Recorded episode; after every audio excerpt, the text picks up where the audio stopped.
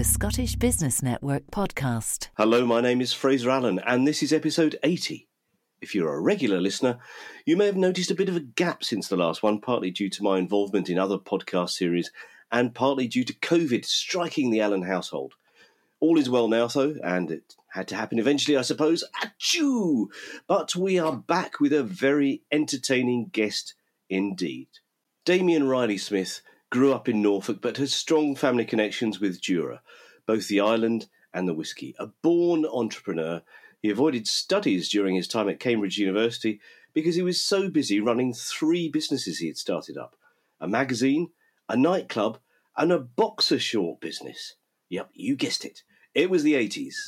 After a brief spell in venture capital, he then moved into magazine publishing, which has been the focus of his career ever since, drawing him back to both Scotland and whisky. He's the founder of Scotland Magazine and Whisky Magazine and has gone on to build a publishing empire based around drinks, hospitality, events, and awards, and culminating in his renovation of Rothes Glen Castle on Speyside, turning it into a luxury retreat for whisky lovers. I interviewed Damian on the 25th of February 2022. If you enjoyed this episode, why not subscribe to the series? Simply search for Scottish Business Network on Apple Podcasts, Spotify, or the podcast platform of your choice. Damian Riley Smith, it's great to have you on the podcast. We've met a few times in the past, but it's been quite a, quite a while now. So, where do we find you today? I'm currently at Rothes Glen, a 15 bedroom castle up in Speyside that I purchased just before lockdown, in fact, so close to lockdown that I could move in here on March the 23rd, 2020, the day of lockdown, and start work on it. Wow. Well, we're going to come back to that because uh, I'm sure there's a, a, great story there. But let's let's start to the, the very beginning of your life. So, where did you grow up, uh, Damian? What was family life like? And as a boy, what did you dream of doing for a career? Did, was it, did, were you thinking then about magazine publishing? My life started in Kent. I was born in Canterbury, where my father worked for a brewery because our family business was brewing, and he was down there learning to train to be a brewer for another competitive brewer, as was a common process then. Uh, then he moved to London and then eventually up to Norfolk when I was eight. And so I lived in Norfolk most of my life and that's where my primary home is at the moment, and where I live, and my business based in Norwich. And I wrestled actually because you did forewarn me you want, might want to know what I've dreamed about being, and I couldn't actually think of anything. But then I did remember um, there was only one thing. I was obsessed with becoming a farmer and having pigs and sheep and cattle and dogs, uh, and I very successfully avoided all of those. and isn't there a, a family connection with, with Scotland as well? Yes, there's a, there's a, a, number of well, there's two primary connections. Uh, one is that my grandmother was a Henderson, and she uh, was from Glasgow, and then the her brother-in-law, effectively my great uncle, owned a large section and swathe of Jura, which was bought by the family in the 1930s as a bit of fear uh, planning against what was going on in Europe at the time. And as a result, my great uncle then rebuilt the Isle of Jura distillery, owned the Jura Hotel. And so I've spent every single winter and summer uh, holiday at least one week on the Isle of Jura, battling with the storms or the rain. So, yes, there's a profound history of Scottish life for me. Well, and so uh, as we'll discover later, you've continued the, the family tradition for, for whiskey in, in various forms. Um, you studied at, Cambridge, Damian. So, what did you gain from that experience? And I was keen to know. I mean, where were you most likely to be found? Was it in the, in the library, on the sports field, or in the bar? Never once, I don't think, on any three of those. I'm afraid, literally never once. I yes, I did get quite involved in the drinking culture, just purely to support the industry. But primary thing was I ran businesses. I was a businessman at university. I had. Oh, really? I had. Uh, I ran f- three different companies. One was a publishing company, and I set up a magazine called Roundabout Oxford and Cambridge, which was the only free guide for students at Cambridge and Oxford. Uh, I had a boxer short business in the time when the boxer shorts were coming into fashion in the 1980s. So it was called Boxer Short Bonanza. And then I ran a nightclub uh, called the Quattro Club, which I then franchised to my brother in St Andrews. So we had, we were national nightclub chain, Cambridge and St Andrews. So all I did, I mean, I don't know why, it was just what I loved doing. I, I ran hmm. businesses mm. all the time at university. I had actually ended up with a team. I had a PA, I had secretary, um, somehow squashed into my little two bedroom house with three other roommates. That's fascinating. I never knew that about you. So obviously a very strong desire to be entrepreneurial. Uh, even yeah, at that early I, age. I call it a creative disease I can't get out of the system. So yeah, it started very, very. I was just obsessed. Started well before then when I sold eggs and daffodils at the end of the lane from nine. So, well, yeah. Um, I mean, you, you, then after that, you I, I imagine that the temptation was probably you carried on some of these business mm. activities in the background, but you spent a, a short spell in working in venture capital. So, what, what did you learn from that period? that was absolutely fascinating. I was very lucky to be one of the first ever venture capitalists in the UK because there was Schroder Ventures was one of the first companies. It had eight partners, all of whom were business ex businessmen and women, not trained accountants or financiers, and they wanted a sort of grunt. Uh, and so, age 21, 22, I went there and was there sort of getting facts and information, and absolutely fascinating. Everything from you know, high industrial technology companies. I ended up on the board of four companies, age 22, Shire Pharmaceuticals being one of them, which was because they had to nominate a board member from the company, and Shire was tiny then, and now is a multi-billion pound company. And then saw lots of failures as well. So lots of businesses we invested in that actually went bust, and uh, so much so that after three years there, I said because I was I was too involved at a very high level in companies. And I, I actually genuinely said, this is ridiculous. I'm 24, 23. I don't know how to advise a 50 year old, you know, businessman how to run his business. This is mad. Although they, they gave me the opportunity. So I said, I want to go and work for an investee company. So I did work for one of the investee companies, which after two years went bust. So I've seen, you know, all sides of the business mm. community from that, which was fascinating. So, were there any particular lessons that you you drew from the successes and, the failures that you observed and were involved in to a certain extent that you were then able to apply to your own business? I, I mean, I think the only the, the one thing that probably we all know about business is people. So the the the people who were really good and really impressive ran brilliant businesses, the ones that were not that brilliant or you felt were slightly trying to pull the wool, you just felt they wouldn't succeed. You didn't know, but actually, you look, look back a few years later at the investments one has, and it was really there were so many good ideas, but it was the one that had the good ideas with the good people that were a great success. And there were plenty of good ideas that failed because they were run by people that didn't really know what they were doing or they felt right. they could take over the world in a week when it takes a lifetime. So it was a, a fascinating exercise in, you know, brilliant ideas don't just happen without the people. And I think we probably all had great inventions. You know, I invented the Nando's chain in 1982, but I just never got around to doing it. You know, so we've all had great ideas, mm. um, but you need people to make them happen. Absolutely, yeah. Um, now we're both alumni of uh, Michael Heseltine's Haymarket magazine publishing empire. And um, you could you tell us about your experiences? I mean, what what drew you to to go there in the first place? And you worked on some pretty legendary business titles such as Management Today and Campaign before becoming a director director of what's called Evro, which is a, like a joint venture. So yeah, talk us through that. Uh, to be absolutely honest, I let my it's the only time my parents have got involved in my life, I suppose, probably career certainly, is my mother saw an ad by Haymarket in something like the Telegraph or Times looking for trainee publishers, and I, I told them I was going to leave venture cap not venture capital, the, the, the venture capital company I was in. Uh, and I thought, okay, well, I'll look at what you're sending. Okay. And anyway, it was it was of appeal because I had run magazines at university. I, I knew what they were about a bit.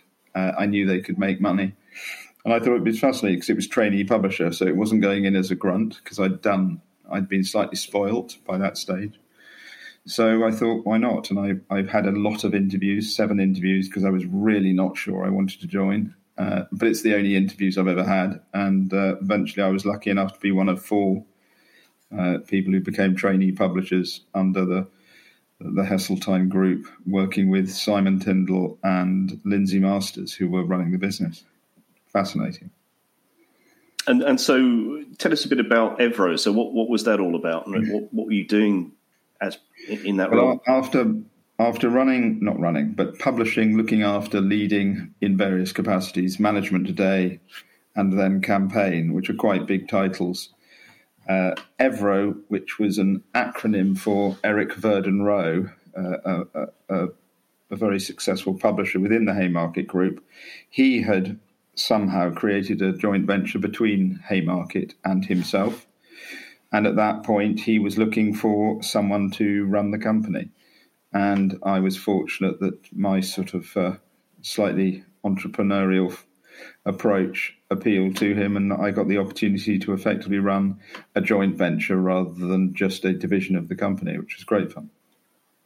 And the, the company was was later sold, wasn't it? And that's when you went off and set up your, your own business. Yeah, it was sold it was I, I, cannot remember the date i'm afraid but let's say 96 something like that. The joint venture was sold to a plc very successfully.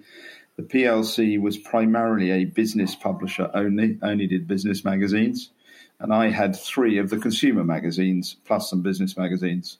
And it was a, a an ill-fitting uh, situation to be the only sort of beautiful chap in a sea of um, quite unattractive fish, um, and uh, it just wasn't going to. You know, I was suddenly in this huge corporate culture driven by the stock market, where growth was everything, uh, and it didn't suit my approach to you know thinking long term and being a bit more creative. And so I did the uh, foolish thing that many of us have done. I just quietly left and set myself up the next day on my own with no actual particularly clear vision of what it was going to be.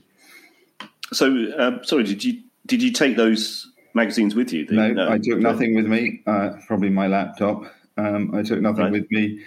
I, I definitely had an ambition to do something in drinks, and I had exposed in my mind that there was an opportunity in whiskey, particularly to get things going, because at that time, whilst wine, so we're talking mid 90s, was still very fashionable. There were lots of magazines, lots of television programs, etc., on the subject. There was nothing on whiskey, and because of my experience of Scotland and other parts of the world in drinks, I knew the stories in whiskey were, in my opinion, as good, if not better, than wine. And so I wanted to dive into it when I could. So, tell us about how the, the way that you built the, the business then and, and you know how it's the, ups and downs that follow. Because i mean the magazine publishing uh, world is very difficult isn't it? And and you've really seems to be prospered through a lot of quite clever diversification into into events and awards and all, all that kind of stuff. So what have been some of the high points some of the and the, some of the real challenges that you've experienced over the years? Uh, I think the thing that has driven my business is the French word terroir. So I'm really obsessed with location, and then I take that to a, a, second stage, which I'm obsessed with. I break everything in the world down into people, product, and place. So if we start with location, where I've managed to be lucky and done okay in things is where location has driven a lot of the content or the concepts. And where I have not been successful is where I've ignored that. So, a very simple example whiskey is about, and was then, it's less so now, it was only about a few places Scotland, America, Japan, mainly. Canada and Ireland were tiny markets of producing. So it's about location. When you say whiskey, everyone sort of has a vision of a location. And what does that mean? It means you've got places to visit. It means you've got people to meet within a very defined space. It's very good for travel. It's very good for content. It's very good for communication. And there are very strong brands that have a locational basis to them. Where I then failed is I thought, well, it works on whiskey, so it must work on beer. Well, why does it not work on beer? Because beer is made everywhere on earth, literally. And there is no locational hook that the, particularly the consumer can grab hold of. So again, if you're into whiskey and you live in Mongolia, you will love Scotch whiskey and American whiskey. But if you live in Mongolia, you really couldn't give a brass monkeys about anyone else's beer. You'll drink Mongolian beer. And therefore, from a publishing perspective, I always wanted to do magazines and brands that were global, they had international reach, they could be licensed into other languages, and that they could be cross border. That is not the case, and I, I've sort of I didn't break my own rule. I learnt my own rule by trying beer, and you suddenly go, well, it's too international. There's no location particularly uh, in it; it's everywhere, and so there's nothing unique. Me publishing on a magazine on on beer is not unique to someone doing it in Australia or in America, where there are very good magazines. So you end up not succeeding. So location absolutely critical. And then when you have my second obsession, which is people, product, and place, I break all the world into that. It becomes terribly easy. You go, well, if you're going to have a magazine, those are the three themes of it. If you then look at uh, events, you need people, you need product, and then you need a place. I mean, it's all quite childish stuff. But then, particularly when you come to awards, I've been very clear on creating awards that identify those brands. So, what does that mean? Or that those categories? People, we have something called Icons of Whiskey. Product, we have something called the World Whiskies Awards. And place, actually, again, is Icons of Whiskey. So, you have a, a hook. Uh, and the beauty, if you follow the terroir model, which I'm obsessed with, is there is a logic to the world's best uh, Scotch whiskey distillery, or the world's best American distillery, or Japanese whiskey distillery. And then that is understandable to the consumer because that's actually how they think and drink. And it's understandable to uh, the the advertiser, the communicator, because they get that interactive link is is very very clear. So that's sort of driven everything. And then once you get that right, which I, as I've said, I have got wrong in a number of occasions, including the Gardener's Atlas, my lovely, brilliant atlas idea, which failed. Um, Sounds great. it is brilliant. We still get calls 15 years after I closed it. Um, the just the final point is that is if you get it right and it's based on terroir, you can then extend that idea to other categories of drink or you could do. So american whiskey magazine we started three years ago doing very well. Uh, we're looking at starting rum magazine next year. Uh, it's all about location there. Uh, gin magazine we started two years ago is beginning to do really well it's not quite as obvious with terroir, but it is made in very specific places, and the terroir there is based on the ingredients, the botanicals, so it does have a locational element. And then the final point that sort of knits it all all together is that you can actually uh, sort of export that idea worldwide and license it. So if you've got a great magazine on whiskey here, hopefully the Chinese or the Americans or the French want to have it and put it in their languages. Well, uh, I first uh, knew you because you also published Scotland magazine. Uh, what's what's the story? I mean, you, you, sold that, I think, didn't you, two or three yes, years ago? Why, yeah. Why, why, was that? Did it no longer fit with the with that sort of logic?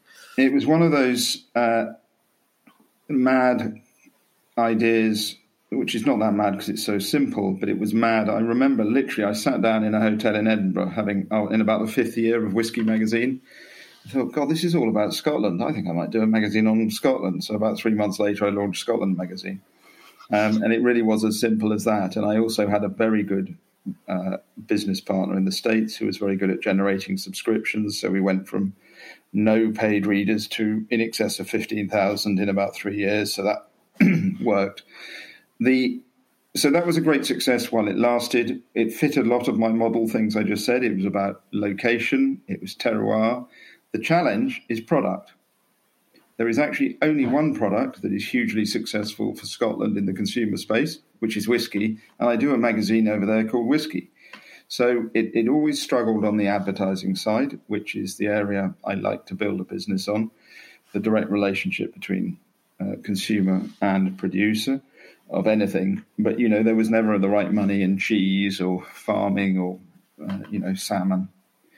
Uh, and I had the opportunity in 2019, or I planned to, because uh, what I decided, having reviewed my business in 2018, I wanted to focus only on drinks, because I would by that stage was in gin, whiskey, American whiskey, rum, and we now have 28 drinks awards. So we're in all the categories of drink. Um, I wanted to focus on that because one of the great super benefits of drink, which was exposed and uh, enjoyed during the last two strange years, is you can send it to people in small quantities. So I have a series of events around the world called Whiskey Live, which is very simply a festival, a, a show about drink. Well, if I was running um, clothes show live, or shoe live or car live, it's pretty difficult to send to your customers little samples of that product. The joy of whiskey live and gin live, because we, we do both of them now, is I can send people miniatures. We can do videos, a bit like this conversation we're having, podcast where the distiller talks one on one, and there's no wastage to the consumer. So, one of the great sort of successes of, of the, the strange two years we've had is I've still been able to promote drink direct to the right audience in an even more coordinated fashion, uh, arguably than than one did before, and that's worked fortunately. And so uh, my decision was not to to be in mass market, warm, friendly marketplaces like travel. So I would have called Scotland Magazine a travel magazine, whereas what we do is drinks product magazines where the only advertising we really cover is carriers from the ad, from the product or from the producer or from their locations which they own their, their visitor centres. So that was it was a strategic decision that turned out to be luckily correct because I think a travel magazine for the last two years would have been one of the least enjoyable things I could have done. Yeah, it was a, a good good thing to get out of and sound of it. So I'm talking about the last two years. I mean, have there been any other sort of uh, pros and cons of what we've been through with the, the pandemic crisis, and, and, and, also have you got any any plans as we're coming out of it now for sort of further product development or expansion? I uh, broadly because, and I think it's because we've been we are in the drinks industry. We've had a, a fairly positive two years. I'm sure individuals have, have struggled, but if we talk about the business, it has thrived because uh, on the income side, we've managed to protect a lot of our income through some of the ways I just explained. And through the cost side, no one's travelling. There's a huge cost uplift on that. Obviously, the government have been very supportive. That's helped. Um, and one's been very tight on everything. We all have because we didn't know what was around the next corner. So I come out of it in a business strength position with a lot of optimism about our two categories, media and uh, drinks. And yes, in, just yesterday we had a two-hour mini board meeting reviewing, you know, where we could go from here. And I was surprised. The conclusion is we think we can, we have the capacity, not with the resource we currently have, but with the resource we would need. We see the revenue opportunity to be four times bigger than we are in five years. Now that surprised me, but four times is a nice growth figure, and that's because we've been able to really focus on what we're good at and try and stop doing all those distractions that we all do in business. And that is the primary good news from the last two years, probably for most businesses. Stop being distracted by things that look fun or interesting or might be profitable.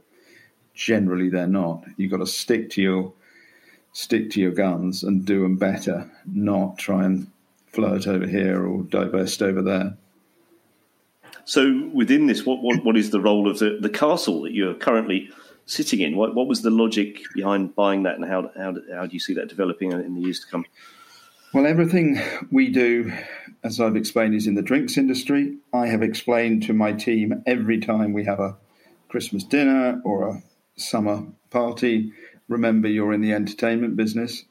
That is what we do. We are entertaining people every day. We run a magazine or an award or an event. And I've had this secret ambition without actually telling anyone, and certainly not telling my wife, that I thought rather than just doing events which are one off moments of this excellence, or uh, a magazine which is 8, 6, 10, 12 times a year, is to do it the whole time. And also to integrate it with the marketplace I'm in. And Scotland being one of the key categories for all drink, whiskey and gin, and other drinks, beer, which we're also strong in um, I just wanted to bring it all together. Um, and I felt there was an op- it was going back to the commercial, the entrepreneurial issues we were discussing. I, I knew there was an opportunity. There are t- tens, and it, my calculation is probably more than a quarter of a million, tens of thousands up to a quarter of a million international, relatively wealthy people who come to Scotland every year just to buy whiskey if you come to Speyside, which is the most dense location for whisky distillers, uh, it is also uh, on the corollary of that has the least accommodation in Scotland in any area. And particularly, the, the slightly lucky thing is that we decided to purchase this castle with one view in mind, which was private use. You take the whole building and you get all the staff that are here the chef, the, the house manager, the housekeepers at a time when actually it's more than wanted ever before. Because if you want to come and stay somewhere, privacy and and and exclusivity are what coming out of the pandemic we want even more. So I've sort of managed to bring everything that I've enjoyed doing for the last 25 years, and actually 19, uh, 2000 and this year in September is our 25th anniversary. So everything I've done for 24 years sort of comes together in one place. It's hospitality, it's looking after people, it's media, because we do quite a lot of events here, uh, all happening in one place and hopefully profitable as well, so that it's sustainable and, and genuinely delivers something that wasn't here before, because there is nowhere uh, of this scale to stay with a gang of people. Whiskey enthusiasts, distiller clients, or just lovers of Scotland within the area sounds very very exciting. Uh, and a smart move. Now, one thing I always like to ask people is uh, what advice they could give to their younger self as who was sort of setting out on their career. It sounds like you didn't really need much advice if you were launching three businesses while you're at Cambridge. But is there anything you, you, you'd pass on to the young Damian? Uh, I think I think I've said probably the two things, but I'll say them again to my youthful self. I mean, one is is find what you like and focus. It's the focus thing that is, you know, any of the really successful businesses out there of scale um, have a kind of obsessional focus, uh, and it does take time to work out what that is. Um, and with that is is obviously the avoid distraction. But if you can be focused and not be distracted, um, then that is great. And you've got to enjoy it. So I mean, I genuinely, I mean, a, a I happen to be in the entertainment, as I've said, sort of industry, so it's good fun. But whether you're in, you know, whatever sector you're in, you've got to enjoy it because then it's not really work, it's actually pleasure that happens to make a profit. So focus and enjoyment, and um, something good might come out of it. Excellent. Well, we're going to finish now with five quick questions. First one is What's the first record you ever bought? I have no idea, but I mean, I know obviously the greatest record ever written, which I would have listened to, uh, was obviously by ABBA and Dancing Queen. So it must have been close to being that. Okay, we'll accept that answer. Uh, what, what, what is your alternative fantasy career? Is there something even more sort of interesting out there that you you could have you know think you could have turned your hand to? Uh, probably not career, but I would love to have learnt how to fly. uh, I could still could, but it would be quite fun to be a, I think, a private jet pilot. Not a, not a. I, I don't think I'd be too too much enjoy a, a, commercial airline, but I think a private jet pilot would be great fun. Okay. Um, who makes you laugh? Oh God, almost anyone from Benny Hill to um, to I, I, yeah to uh, Stephen Fry. I mean, I I laugh quite a lot, and um, yeah. He used to, um, and I have some. Live, he used to live close to the Haymarket offices, didn't he, Benny Hill? He did. Occasionally seen staggering up the road with his plastic bags full of uh, lager in people's heads. so, um, yeah, what is your signature dish in the kitchen? Uh, well, I'll give you two answers. One is the one I want to eat, which is shepherd's pie. I wouldn't know how to make it though. Um, and if I'm making it, it's always probably the same sort of thing the other way around, which is uh, uh, mince with rice. What do you call that? Mince with peas and with mushrooms and onions and Tabasco and I don't even call it something. It's like spaghetti bolognese, but without spaghetti and no bolognese. Okay, I'll, I'll, I'll maybe pass on the d- dinner invitation for, for now. Melange, I think I um, and, and, finally, uh, very appropriately, given the, the, the, kind of theme of location in this discussion, what, what's your favourite place in the world? Um, well, it's definitely somewhere. Well, I have a few, and weirdly, they're both related to countryside and um, and uh, uh, drink, which is um, the Highlands of Scotland, particularly on a great day, is Orkney, which I've only been to once, but is just mind blowing for every reason you probably know. And also, I love Kentucky, particularly Bardstown in Kentucky. And, and luckily, I live a lot of my life in Norfolk in, in, in England. And so that tri- triangle of uh, the country of Norfolk, the country of um, of Orkney, and uh, the, the, the rural life in Kentucky is is what I love. So I'm clearly not an urban man. You just reminded me. Well, Damian, it's been fantastic uh, hearing your story. Uh, very interesting. Thanks very much for your time. Thank you. I hope you enjoyed that as much as I did. Thanks for listening, and we'll be back in April with another episode. To find out more about the Scottish Business Network, simply visit sbn.scot.